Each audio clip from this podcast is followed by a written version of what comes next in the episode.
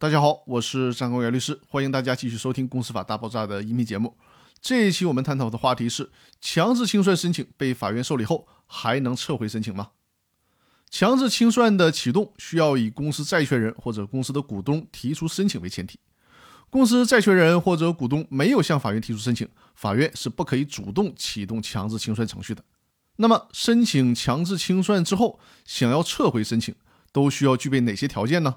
我们一起来看一下。第一点，撤回申请的人必须是申请人或者是经过申请人特别授权的委托代理人，被申请人是不能提出撤回申请的，否则就成笑话了。申请人向法院撤回申请的时候，必须提交书面的撤回申请书，同时呢，说明申请撤回的事实和理由，并且附上相关的证据材料，以便法院对撤回申请进行审查。第二点，撤回申请必须是自愿的，任何人包括法院都不得强迫申请人撤回公司强制清算申请，否则该申请撤回的行为无效。第三点，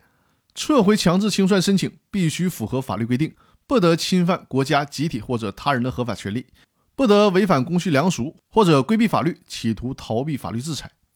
这也就是我上一期音频里面跟大家讲过的，为什么我们国家对于撤回强制清算申请采取的是许可主义的原因。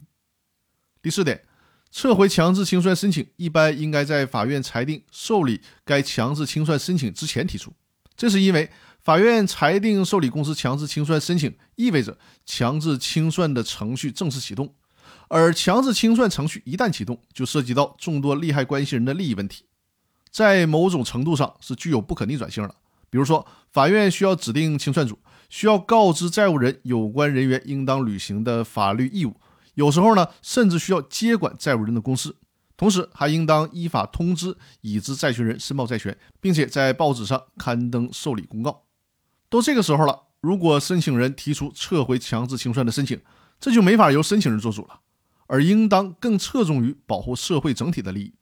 所以说呢，为了防止申请人滥用撤回强制清算申请的权利，损害其他当事人的合法权益，一般情况下，应当只允许申请人在法院受理强制清算申请前撤回申请，这一点大家一定要切记。那本期音频的内容呢，就分享到这里了。另外还要拜托大家一件事儿，我呢在抖音和小红书都开通了账号，欢迎大家在抖音和小红书的账号里面搜索张高原律师，关注我的账号，增加我的粉丝量。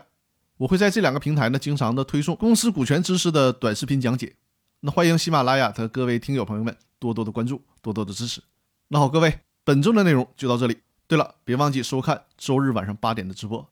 那好，我们下周继续。